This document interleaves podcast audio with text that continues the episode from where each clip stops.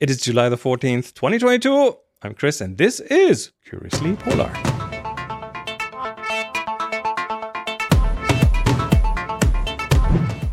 Look who's back. Just say something for the people. Hello. Henry, the lost son, is back. I'm very happy to to be talking to you right now. Um, you've been. I'm happy as well. Yeah, you've been somewhere. Where yeah, I've you been gone uh, a bit. a while. Um, I got the opportunity to um, work as expedition leader on uh, Le Commandant Charcot, which is a French flagged Hmm. icebreaker, uh, first hybrid LNG uh, marine diesel fuel icebreaker, and that's a mm, terrific ship, beautiful platform to work at.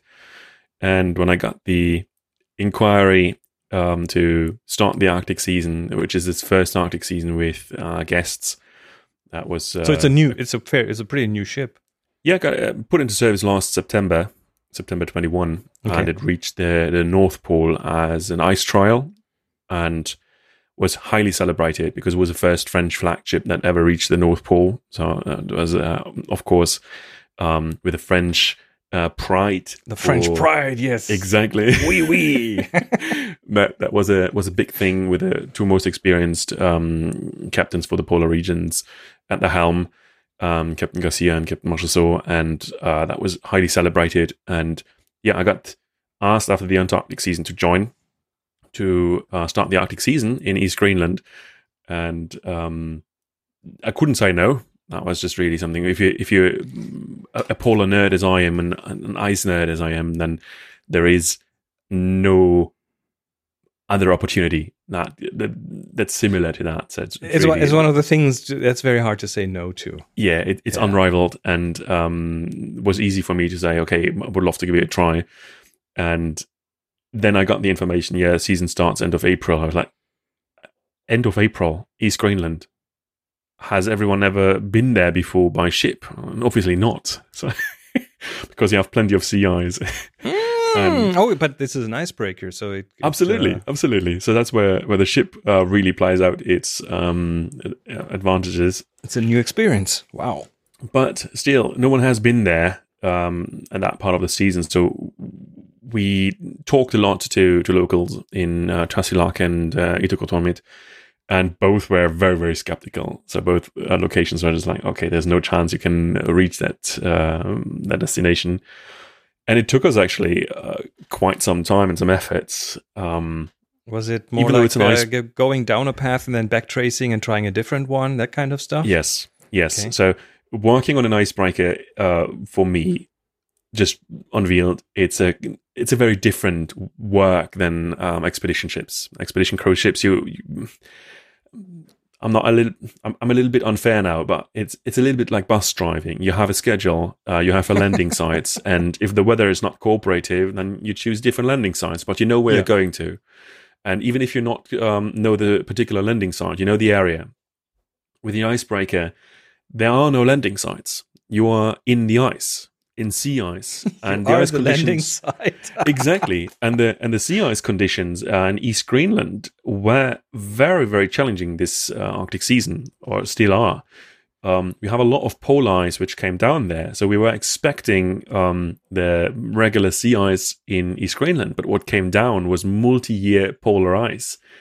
And I, I thought I knew about sea ice. And I stood on that bridge of uh, Charcot and we we went very slowly through ice. And when you break it, it just flips over and you see the thickness. You get an idea of the thickness and what the ice looks like. And we had, I'm not exaggerating here, six meter thick ice. And it was crystal blue. I've never seen So- blue sea ice before. So, you have so one- the, like like the size of some icebergs, but not icebergs, but sea ice. Abs- absolutely, and you have like a, a classical um, distinguishing uh, on on uh, expedition ships is you distinguish white ice from blue ice because blue ice is considered glacial ice, and you don't want to touch that. White ice, if you can push it and you touch the, the hull, it's no problem. White ice so- has more more air included, right? Exactly, it's less dense. Yeah, and you just go through that sea ice, and the, surface is white, but then you see literally four, five, six meters of blue, crystal blue ice. You just think, oh my god, it looks like glacial ice. We're sure there's no glaciers somewhere close by. And it, it, took us a while to to really go through that. Um, cutting through that or like ramming through it takes a lot of effort, and we have to for, for that particular ship rethink the way we are actually selling trips, uh, advertising trips, but also uh, we have to rethink how we operate the trips with guests on board because guests obviously buy a trip with a certain destination in mind. Know, we have, for example, itineraries like in the beginning of the season, the first trip had both places, Tasiilaq and Ido um, in uh, in the itinerary, and people who are booked on Charcot they are usually um, very avid travelers. So they have been in the area before. So they want to just see those places in a different time of a year. So they have an expectation us, that you that you might not be able to fulfill.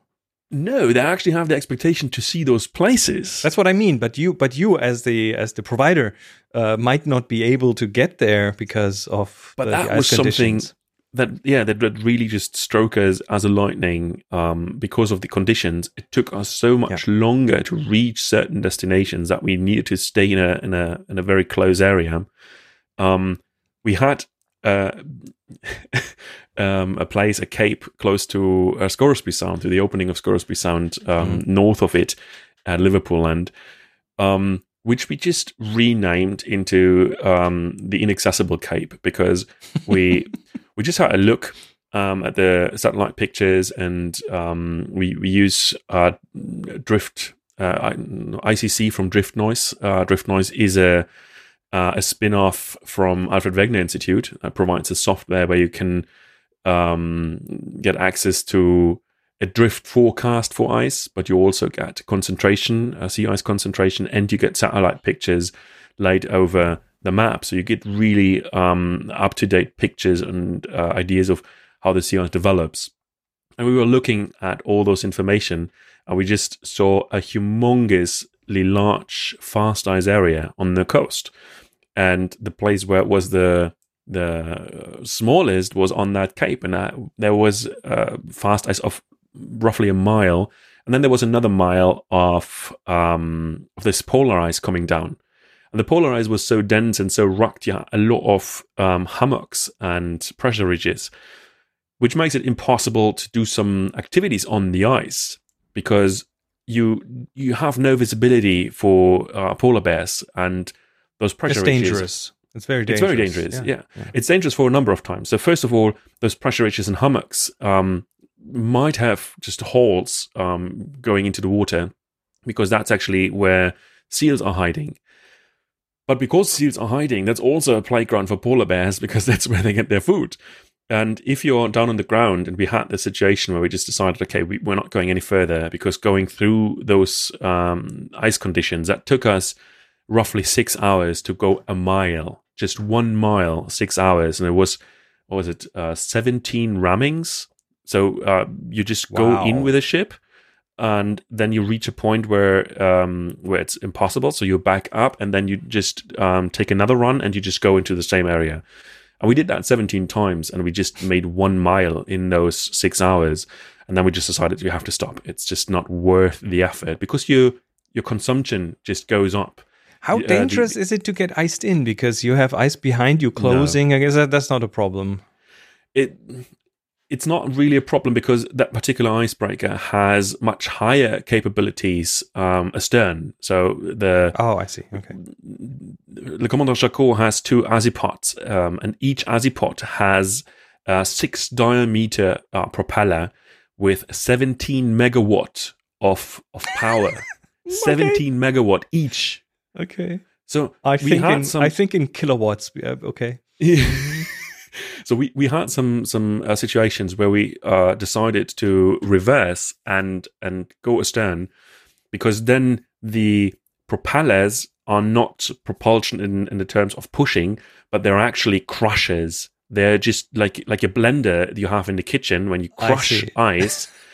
So you use them to just go there and just um, crush the ice and push it outside. So you just anyone, back up there. Anyone need crushed ice? Let's just reverse for a minute. Absolutely. And the the idea is there that the so you, you can break ice going um going forward just by going onto the ice and then the sheer weight of the ship just uh, breaks the ice.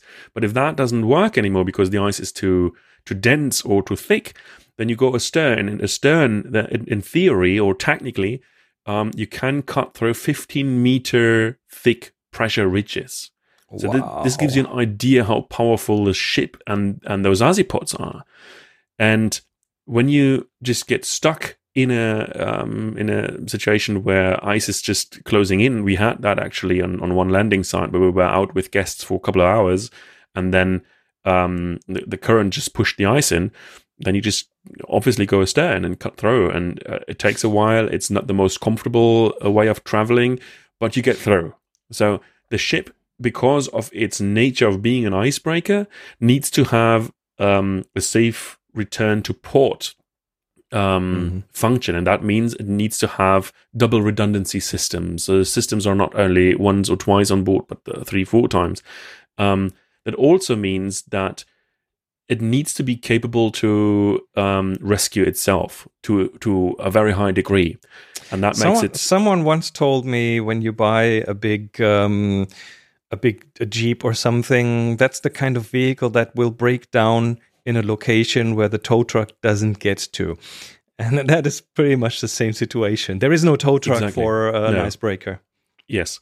And when you consider going to the North Pole, there there is no search and rescue capability, so you have to have um, that capability uh, on board. And I remember we had an episode, I think, two years ago when when the project came up the first time in 2019, I think, um, that the two of us we talked about that here on the show about the the the difficulties or the danger of not being able to manage an emergency yourself Mm-hmm. And now being able to uh, have have worked on that ship is just really uh, an eye opener of um, how diligent you have to prepare trips, how mm. how how how intense you really have to think what could go wrong, and there are so many uh, variables here which have been considered. Um, the the rescue kits, the rescue procedures, all of that has been custom written for that ship, for the purpose of that ship, for the areas going um, going to. But then also the ship gives you the possibility to go to places where no other ship can go at that time of the year. Mm. So for us, this cape um, of inaccessibility, we tried on three trips. So we tried it three times and we didn't make it on one of them. And that's one of those points when you have to just be very honest to the guests and just say, um, technically, we can manage to go there. It will take two more days. So the question is, is it worth it? Does it make much sense to burn like triple, four, uh, quadruple amounts of fuel just to go to that spot to have that landing? Does it make sense to stay three days at one spot to make that one particular landing? Or do we decide to leave that place and do some activities in the ice? So you'll have to be prepared to have some discussions with the guests and inv- involve them in the planning process in some way. And you also have to be prepared to I would say entertain them while you are at sea for longer, right? Yes. So the onboard uh, programming, the onboard program is really a completely different um, topic compared and, to. And you have a lot of things up your sleeve. I mean, this is how I yes. how I uh, how I know you. With like, you, there's so many different topics that you have uh, lectures prepared about, and you can. It, there's almost nothing out there that you cannot discuss that you do not have some toe in the water of. So, and the other thing is also, you know, when you learn on uh, regular expedition cruise ships, you, you have kind of a of a schedule, right? You do a morning operation, you do an afternoon operation. If you have a sea day or half a sea day, you do your lectures, you do bar talks or recaps or whatever you want to call that. Yeah, you have a um, kind of a, do a, a standard photography program. session, photography or session, workshop, very exactly important. But then on Charcot, on the icebreaker, things are changing by the minute. So how big is for it? me, just a quick question in the middle. Um, how many people, how many guests are on board? So it is capable of getting 250 guests. Um, oh, that's sizable, we, yeah. In, in, the polar regions, we aim for um, 200. So to, to stay in that um, category one ship, which means that you are able to to book in uh, in Antarctica most of the landing sites. Mm-hmm. With category two, you have limitations, and category two also means you have to have different um, embarkation disembarkation procedures uh, that just takes much longer time and that's something to to consider uh, obviously yeah. as well um, it has i think 150 crew at the same time and we were operating with an expedition team between 16 and 23 so that was the mm-hmm. the range we we covered there okay so if you have a day in, in the in, in the ice, or just let's say things are not going according to plan, and you suddenly have three, four days in the ice, then you have to keep the expedition team busy. You have to keep the guests busy because, as exciting it is to go to the ice, it gets very quickly boring unless you're really an ice nerd. And mm-hmm. I stand on the bridge. Um, after one and a half months and still can't get enough of just seeing those ice yeah, floes just rolling nerd. over. absolutely, absolutely. That's what I say. Um, but if you're not, if you're just um, just in uh, in um, brackets uh, a, a tourist who wants to see places, then it gets very quickly uh, monotonous when you go through the ice. And it can become uncomfortable if you have to do the ramming because then you have quite some vibrations going through the ship it's not the noise. The ship is incredibly quiet, but it's the vibrations that really um, can can become or come to a, to hybrid, a grade where it's hybrid ship means it does generate electricity and then has an electric um, motors, right? Yeah. So the other Azipods have um, each Azipod has two electrical engines. Mm. So we we um, have the engines all outside the ship the azipods are hanging uh, below the um, the stern. Oh, it's, it's like is it like is it like uh, the the the jet turbines hanging outside of a wing in an airplane, pretty much? Yes, yes, exactly. So that also gives us the possibility that each azipod can uh, just rotate 360 degrees. So you're very very uh, maneuverable. It's a very oh, great, wow, okay. very great uh, thing. But it also gives you a lot of space um, on board. So we have uh, six generators, if I remember correctly, and those generators have two fuel sources. Um, one is marine diesel oil, and the other one is uh, LNG, liquid uh, natural gas. Um, we have battery packs on board, which give us the the possibility, the, the theoretical possibility to run the ship on batteries for about 30 minutes. But the idea of the batteries is not so much to uh, run the ship autonomous for 30 minutes, but to give us less likelihood of blackouts. So if something uh, like a like a power spike happens uh, on board of a ship because you can't do an operation, so everyone just goes to their cabin and switches on the uh, the television, but at the same time the, the, the water kettle and plugs in the camera and whatnot. Then you have a power spike. Those, and those batteries that, are buffers, pretty much. They smooth exactly. out the load on the ship. Yeah. Yes, and on, on some ships, on particularly on the older ships, that leads very quickly to um, to a blackout because then the system has an overload and can't cope uh, with such a high request in a short amount of time. So the batteries. See, I've, I've, only been on very small ships compared to that, so there was, never a problem. The electricity was never a problem. Those, but I can imagine 200 people um, starting the hair dryer at the same time. That will change yeah. a few things. We we had a, uh, so I had a couple of, of blackouts in uh, in my career already. Yeah, and when you are sailing in ice or around icebergs, it's right. getting tense very, very quickly when you have a, a blackout on a ship. Um, but yeah, here we have the batteries um, as a kind of a buffer system in between, and that works very, very well. So I'm, I'm really, really happy um, about that. But in general, just um, being able to operate in those areas means also it gives you the luxury of just putting the ship into the ice overnight and when the ship is completely quiet in the ice overnight, then the wildlife is coming. And then you have polar bears uh, in the middle of the night just approaching the, the vessel and just really taking their time. And you are not following the bears, which you should not do in the first place, but you actually you're just sitting duck waiting for them to get curious enough. And they right. are incredibly curious. We had, I think, the best polar bear encounters I've ever had um, in, in, in, my career, it, just in those one and a half months. Um, incredibly intense, uh, incredibly close, really, really great. We had some discussions with AECO, the Association of um, Arctic Expedition Cruise Operators, um, which uh, asked us not to publish certain pictures because it shows a bear ship interaction which implies that the ship got too close to the wildlife, oh. which is not which is not um, so we're, we're not it's supposed not supposed to, to happen yeah. Exactly. Um, and it took us a while to explain to to AECO that we were literally uh, docked into an ice floe. So we went into, and when we talk about ice floe, people usually have like a five meter um, idea of an ice floe, but that ice floe was kilometers wide in diameter. I think it was um, six miles, nautical miles times uh, five nautical miles. So it was a humongous piece of ice. And we just sat the ship in uh, into into the ice, uh, into that ice flow, and we're drifting with that at about uh, five miles for for about um, twelve hours.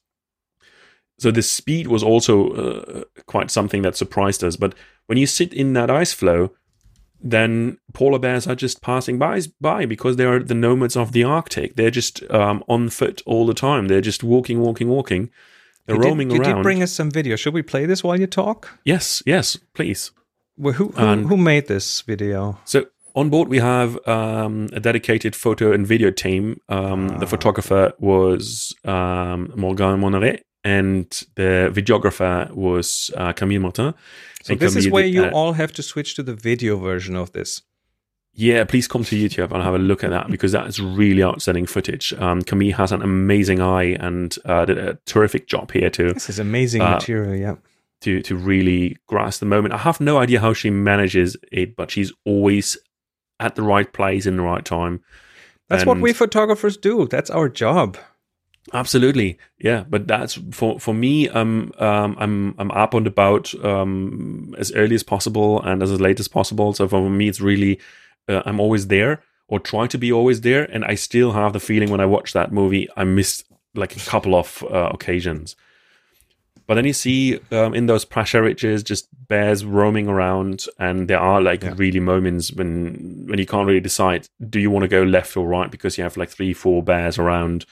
Um, we have here the opening of Scoresby Sound, um, frozen all in. Um, then just ice assessment, just going with the team first on the ice when the ship um, has stopped and just assessing how safe is the ice, how thick is it, does it make sense to get the guests out, is it safe enough or not. Um, polar bear guards on board of the ship and on the ice. There's a lot of things to consider before guests are going out. Um, we have a helicopter on board, which is not for um, guest tours, but for for the sole purpose of um, search and rescue. So for our own rescue capabilities, but also for reconnaissance. So we are going out on average, I would say once a day when we're in the ice to get a, a better picture from the air, how the situation looks like. You can see here the ship sitting in the ice. Um, and also for navigational purposes. And when we are navigating in the ice, uh, you're in the helicopter, you just say, yeah, well, that's a very easy navigation. You just follow the lead between mm-hmm. the ice floes there. And then you're back up on a bridge and you don't see the, the leads anymore. So that's when the helicopter comes in very handy and just really um, pilots the ice, uh, the the ship through the ice. Yeah, and then you have those very very close uh, encounters of bears who get very curious and take the time when the ship is completely quiet, sitting in there, um, to get as close as possible. And they are really curious animals. Uh, that's just uh, it's incredible. I can see that. That was really that is really something. Wow. That's a really intense uh, ship. Uh, I've never been so tired on a ship before, and I've done uh, a couple because of. It's so much to do. Yeah, it's just re- so many changes. Um, you can't really, you don't want to leave the bridge because a, it's very stunning. It's really great um, landscape to see, but at the same time, there's so many changes happening all the time, anytime. Um, you have the guest interaction, you have the team interaction, you have to coordinate uh, the entire team, but you have to have uh, an eye on the constant changes that are happening by the minute. And I've never had that on any other ship so intense like I had it on Charcot. So for me, that was a very tiring experience, but at the same time, a very rewarding experience. I've never had such close uh, wildlife encounters. I've never had so much ice. Just amazing. I envy you just a little bit, just a tiny little bit. I wish I could have, I could have uh, been a stowaway and have my cameras with me and things. Wow. I, I wish I could have you on board. That was just uh, was was outstanding, really. No, congratulations. That sounds like a trip of a lifetime, sort of. It it is. Um, East Greenland has surprised me a, a lot. Um, yeah, it just presented itself completely different from from what I know. So going to places was just literally going there for the first time, even though it wasn't the first time. Um, was a big learning for everyone on board. Um, also in terms of ice conditions, of learning um, about ice, how ice works, how ice um, behaves, how we behave around wildlife, how we uh, affect and impact wildlife. Um, a lot of things that were really there. And so. and I I've I mean the the closest I have, which is not even that close, um, of an experience to be somewhere at a different time of the year that I'm usually there was when the two of us were up in Norway in winter in February, and that was um, on a ship. That was kind of uh, mind blowing because I knew that area quite well, but from summer and being yeah. there in winter with very different weather, were very different experiences um, unexpected experiences because the because the team on board was wonderful. So they gave us opportunities that were not even in the plan, like uh, going to Skrova Lighthouse and these kind of oh, things. Oh, yes. Which oh, that was an amazing. Just just just so amazing to be able to do this yeah. on a spont- on a whim because well we're there and one of the guys on board has contacts there and he knows people and uh, gets the key and used and used to be the lighthouse keeper himself for a few years. So it's yeah. like it's like okay, I'll I'll take that. That's experiences that you don't get anywhere else. So yeah. um, but but being there at a but different those time kind of, of things year, make the trip. Yeah, and the being there at a different time of year. But which is by the way, when I do photo tours, which I'm planning on ramping up again, um, that's kind of the thing that uh, in the even with past photo tours I have um, always the best memories, and people who were on those tours always have the best memories of these unexpected things, of yeah things that that were not in the plan, but that turned out to be just so much better than uh, all the the stops by the book, so to speak. And um, so, yeah, I'm I'm, I'm working on doing some things um, that are, let's say, environmentally friendly uh, around Europe that uh, you can do with an EV that you can do with as minimum impact as possible. That's kind of the idea that I have right now. It's not uh, it's, not too much ice pick there, up on that. no, no, no. But um, it's fascinating landscape and fascinating culture and and people, um, wildlife. There's so many things coming together. So I'm I'm, I'm not there just for the ice, but um, yeah, what we discussed um, before the show. There are so many um, factors that come in, and for me right now, I think as much as I love the ice, it does not need to be necessarily always ice. Right? We should we should start thinking about. I've I've for the longest time I've had this inkling that I wanted to go somewhere east, like Eastern Europe, and that would be a good fit. I know someone I who lives there, and I kindly invite you to Transylvania. it's a beautiful space in the east. How, how about a road trip from Germany through Czechia, through Hungary, Vienna, to Slovenia. Romania, to Transylvania, and yeah, uh, beautiful spots along the road. Go visit. And I mean, the Count destination Dracula. is amazing as well. no, so so it's just it's just wild brain farts at this point, but um, yeah, maybe maybe maybe I'll find a couple of people who want to do that road trip with me, and I'm, I'm sure there are a couple of crazy people around to to join you in it. And um, you yeah, don't even just, have to be that crazy, to be honest. No, no, you just have to be um, two weeks open, of time. I think two weeks of time.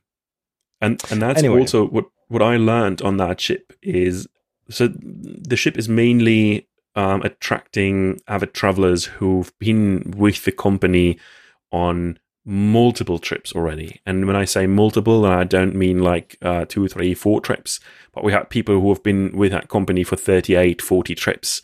So that's a, a lot of of experience. So they, they know also the area already, they know the landscape, but they come there because they want to see East Greenland at a different time of the year in a completely different code. Yes. And luckily, the vast majority of people is very open to the changes that are happening um, to the itinerary.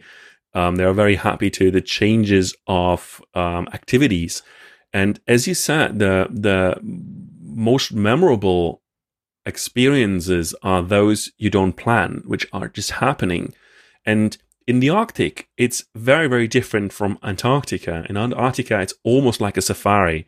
You know where mm-hmm. the penguin rookeries are. You know where the whales are feeding.